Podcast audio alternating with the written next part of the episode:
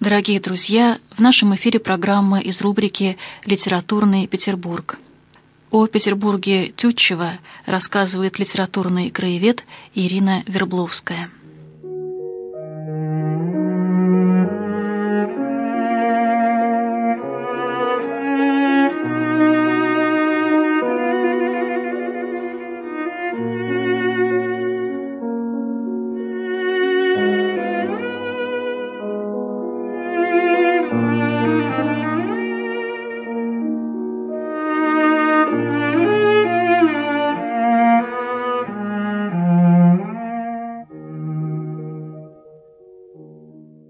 Не то, что мне тела природа, не слепок, не бездушный лик. В ней есть душа, в ней есть свобода, в ней есть любовь, в ней есть язык. Но вот через несколько страниц другие строчки. Природа сфинкс, и тем она верней, своим искусом губит человека, что, может, вовсе никакой от века загадки нет и не было у ней. Как первое стихотворение противоречит опровергает как будто бы второе, или наоборот, второе опровергает первое. Но вот это противоречие, это очень характерная черта в поэзии, в личности, э, в жизни э, замечательного поэта Федора Ивановича Тютчева. Впрочем, это не противоречие, это размышление, это раздумье. А э, когда человек размышляет, он берет все возможности. Ведь слово «может» здесь упоминается, здесь названо, и это слово очень важно, потому что у Тютчева нет вообще случайных слов. Это был великий поэт. Это человек, который в своей поэзии заставляет нас всегда, как бы приглашает к раздумью. Э, он открывает для нас мир шире, чем мы его видим э, в повседневности нашей.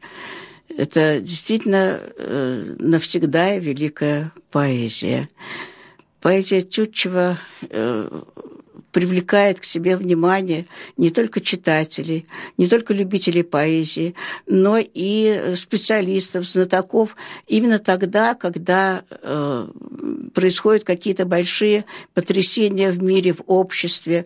Это было и в XIX веке, это было и в XX веке. И на сегодняшний день, хотя мы недавно совсем отпраздновали 200-летие Тютчева, это все равно поэт, э, поэзия, которая абсолютно актуально. Не плоть, а дух расслился в наши дни, и человек отчаянно тоскует. Он к свету рвется из ночной тени, а свет обретший ропщет и бунтует. Неверием полимый сушен, невыносимое он днесь выносит, и сознает свою погибель он, и жаждет веры, но о ней не просит. Не скажет век с молитвой и тоской, как не скорбит пред запертой дверью. «Пусти меня, я верю, Боже мой, приди на помощь моему неверию. Как будто это наш век, он остается всегда наш век. Так и называется это стихотворение. Ну, а теперь надо сказать, что век Тютчева, земной век Тютчева, продлился три четверти почти что XIX э, века. Он родился в 803 году и скончался в 73 году, всего лишь несколько месяцев, не дожив до своего 70-летия. При этом большая часть его жизни прошла в Петербурге. Большая зрелая часть его жизни, начиная, э, ну, последние 30 лет, можно сказать, он жил в этом городе.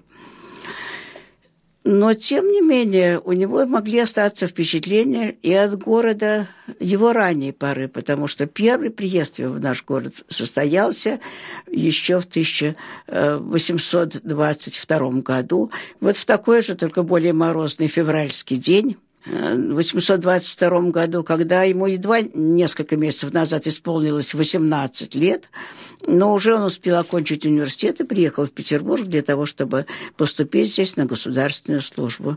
Итак, февраль 822 года э, в карете в сопровождении отца и слуги дядьки из Москвы приезжает в Петербург юный э, Тютчев. Позади деревня Овстук в Брянском уезде, где он родился, его как бы малая родина, Москва, где он э, жил и где он учился в университете. И как это все не похоже на то, что он увидел, въехав в пределы Петербурга. Эти прямые проспекты, эти четкие пересечения, Это обилие рек. Ведь представляете себе путь, как он, когда он въезжает в московскую заставу, и начнется пересечение реки, каналы, и, наконец, Нева. Нигде дорога не поднимается вверх, нигде дорога не спускается вниз. Абсолютно ровная местность. Но более того, это грандиозная стройка. Вот что было в 822 году Петербург. Ведь все, что мы знаем, как старый Петербург, Петербург пушкинской поры тогда еще только нарождается. Тогда еще в лесах Адмиралтейство на следующий год только э, снимут с него леса. Э, только размышляются о строительстве. В 24 году начнется строительство Сената и Синода, завершится в 29 году. Еще строится здание главного штаба армии, ну, конечно, стоит Зимний дворец. Еще нет в помине Александровской колонны. То есть, действительно, это грандиозная стройка. Больше ничего к этому прибавить и нельзя. Но Москва ведь тоже в это время отстраивалась. Она отстраивалась после пожаров.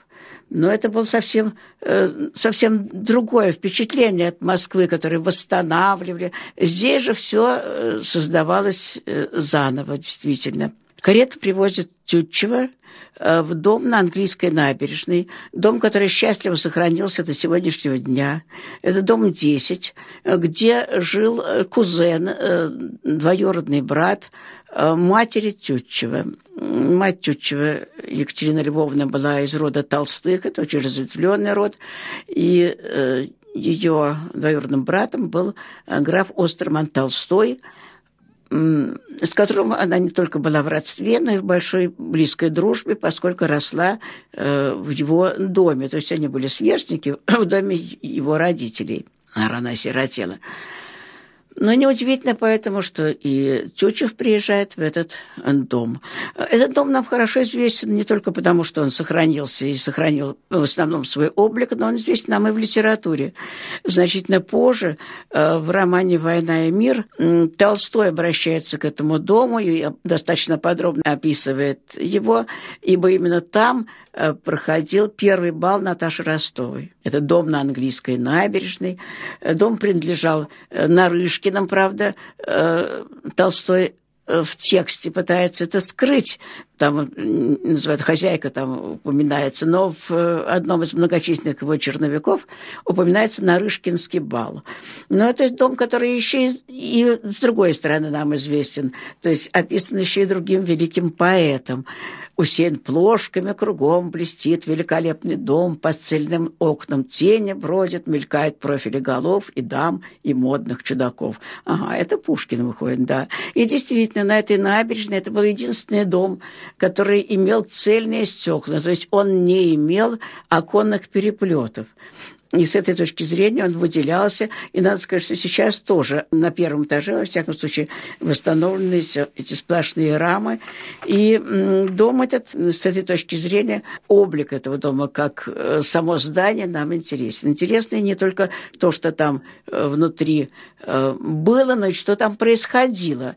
Дело в том, что граф Остерман Толстой к тому 822 году был героем Кульмского сражения, он там потерял руку, был весьма почтенным и уважаемым человеком при дворе, в самых высших сферах не только генералитета, но вообще петербургской, ну, сегодняшним языком мы бы сказали, наверное, элите, во всяком случае, э, в высшем обществе, скажем так. Э, в его доме бывал известный тогда писатель исторических романов, автор Ложечников, бывали там и музыканты, дома музицировали. И жили там, в этом огромном здании, многие его родственники, ближние и дальние. Так э, одновременно с э, приехавшим из Москвы племянником э, там жили братья Голицыны и братья Завалишины, которые были не, самыми близкими, но, в общем-то, родственниками в этой большой разветвленной семье. Вот, Завалишина оставила воспоминания, описание этого дома, и мне хотелось бы его привести. Дом графа в Петербурге на английской набережной был отделан едва ли не великолепнее всех зданий столицы. Отделка одной белой залы стоила 46 тысяч рублей. Надо сказать, что Остерн Толстой в Александре Первом чтил не только государя, но и полководца. Зала, где находился бюст Александра I, походила скорее на храм, чем на комнату. Зала была двухсветная. В глухих боковых стенах с одной стороны стояла статуя Александра I высотой 3,3 метра, работы Кановы. Перед ней ставились курильницы. В четырех углах на высоких постаментах стояли бюсты Петра I, как полководца, Румянцева, Суворова, Кутузова – Стены искусственно белого мрамора с золотой арматурой. Зала освещалась большими люстрами. Имелись хоры для музыки и певчик и огромный камин. Хоры были закрыты транспарантными картинами, изображавшими два решительных момента войны России с Наполеоном – Лейпцигское сражение и вход союзников в Париж. На огромной мраморной плите у камина стояла фарфоровая ваза, подаренная Старману Александром I, и золотой кубок, осыпанный дорогими каменями, поднесенный победителю за Кульмское сражение богемскими венгерскими магнатами, имения которых были благодаря этой победе спасены от разграбления. Мраморную плиту поддерживали две статуи с портретными лицами.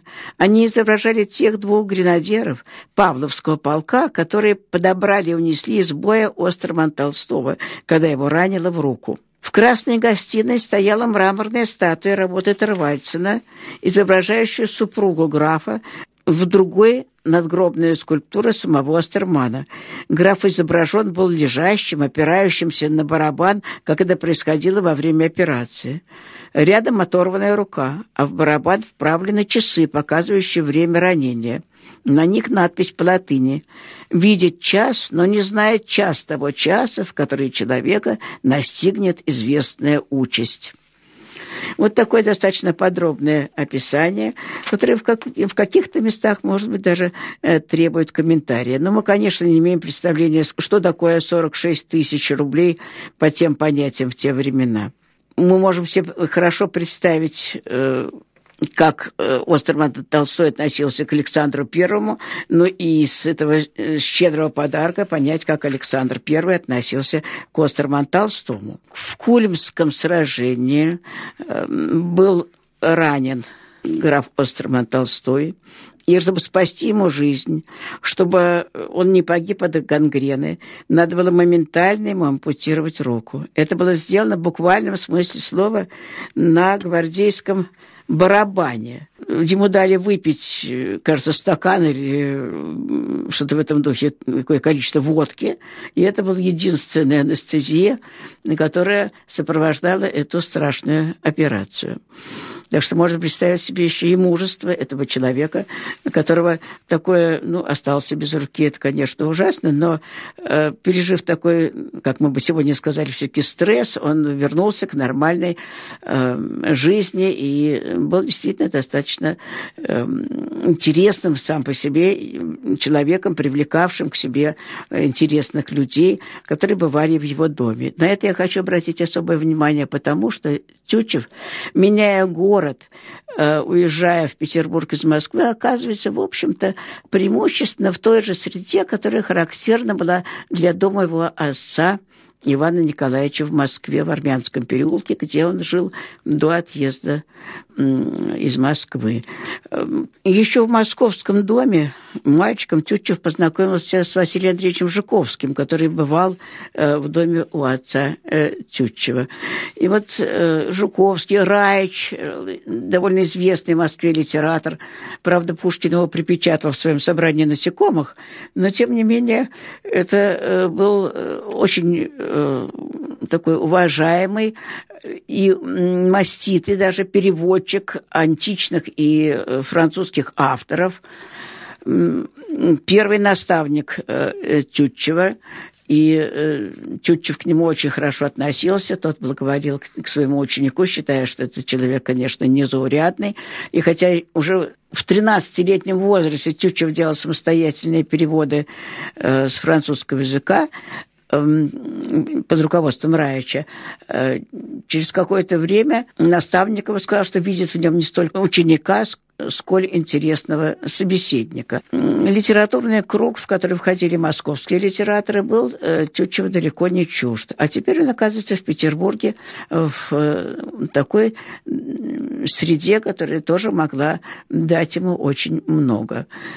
Он приехав в Петербург, имел главной задачей поступить на государственную службу. Позади у него Московский университет, и мечта его еще с самых юных лет была э, поступить на дипломатическую службу. Поскольку столица Петербург, дипломати... дипломатами в Москве стать было невозможно, он поэтому и едет в Петербург. И его родственник, граф Остерман, довольно быстро устраивает его на э, службу в коллегию иностранных дел. Коллегия иностранных дел располагалась на той же самой набережной, буквально в том же самом квартале, в доме 32 по английской набережной, старинный дом. Но давайте вспомним, что это был 22 год.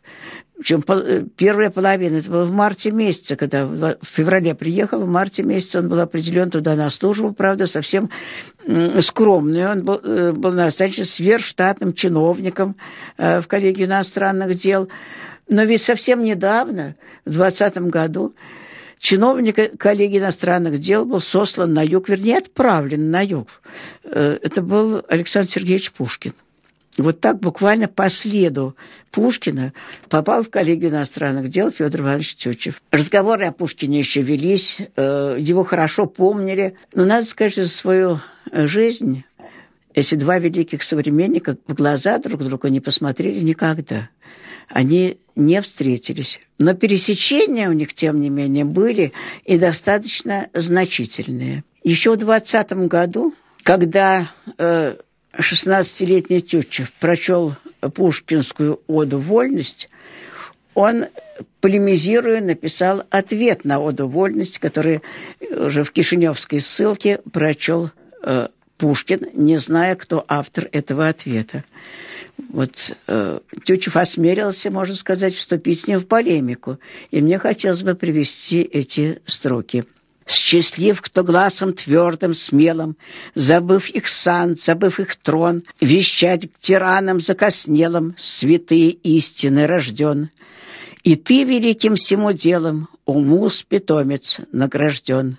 Воспой и силой сладкогласия разнешь, растрогай, Преврати друзей холодных самовластия В друзей добра и красоты.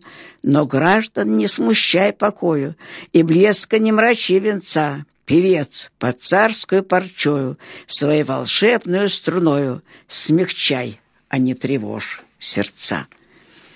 Вот видите, один пишет глаголом «жги сердца людей», а другой пишет «смягчай, а не тревожь сердца». Полемика, которая достойна того, чтобы подумать о назначении поэзии, об отношении поэтов тому великому дару, который им дан, о роли поэта в обществе. Ну, вот таких два разных голоса от двух великих современников мы слышим уже в этой э, юной, можно сказать, полемике э, Тютчева с э, Пушкиным. Э, известно, что э, Тютчев не только прочел и, э, как видите, откликнулся на удовольность, но его собственной рукой записано две последних страфы пушкинской оды, и они сохранились у э, известного историка Погодина – но если уж продолжать тему общения этого необщения этих двух современников, действительно современников, ведь э, тетя всего э, на каких-то четыре года моложе Пушкина. Но если мы говорим о тех, с кем мы чаще всего связываем время Тютчева, когда мы говорим о Некрасове, скажем, о Тургеневе, которые были первыми по существу издателями э, Тютчева, то ведь они все были намного его моложе. Вот тот 22 год, когда Тютчев приехал в Петербург, одному было 4 года, другому было всего один год. То есть, то есть это были люди, можно сказать, э, ну, почти что следующего поколения. Вот мне хотелось как раз сказать, что те, кого мы как-то ближе всего держим э, рядом с Тютчевым, там Тургенев, Некрасов, Фет, э, все они были примерно на 15-20 лет моложе Тютчева. И это не случайно. Дело не в том, что Тютчев чего даровано было э, долголетия, но дело в том, что Тютчев как-то сохранялся молодым духом.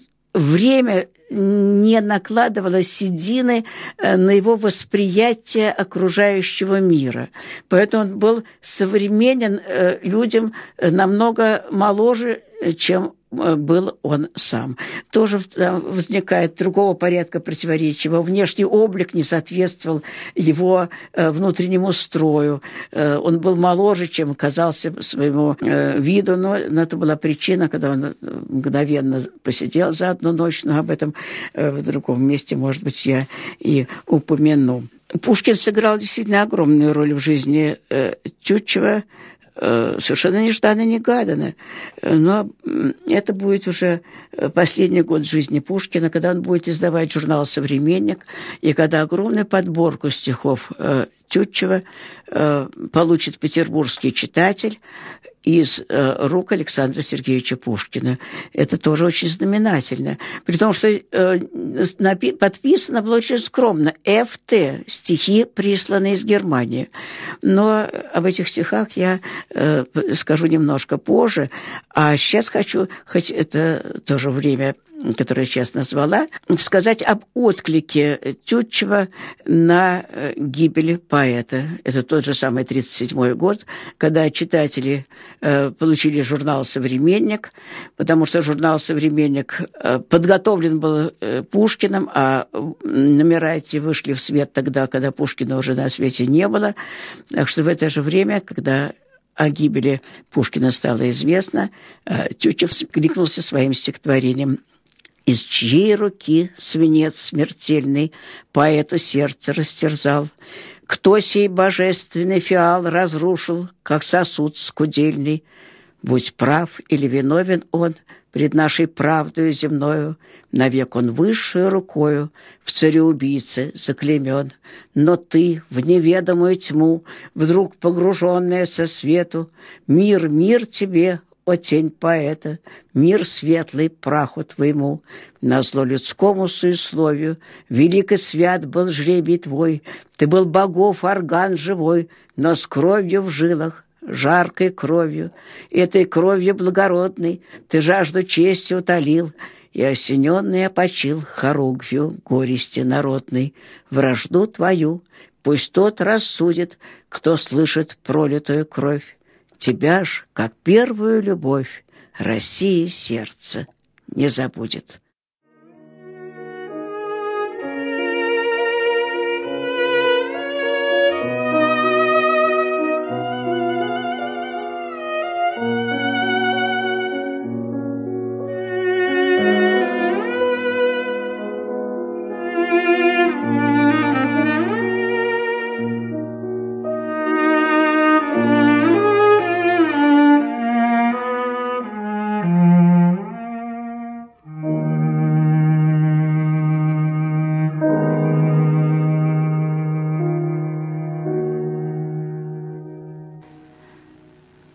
Дорогие друзья, закончилась передача из рубрики «Литературный Петербург». О Петербурге Федора Ивановича Тютчева рассказывала литературный краевед Ирина Вербловская.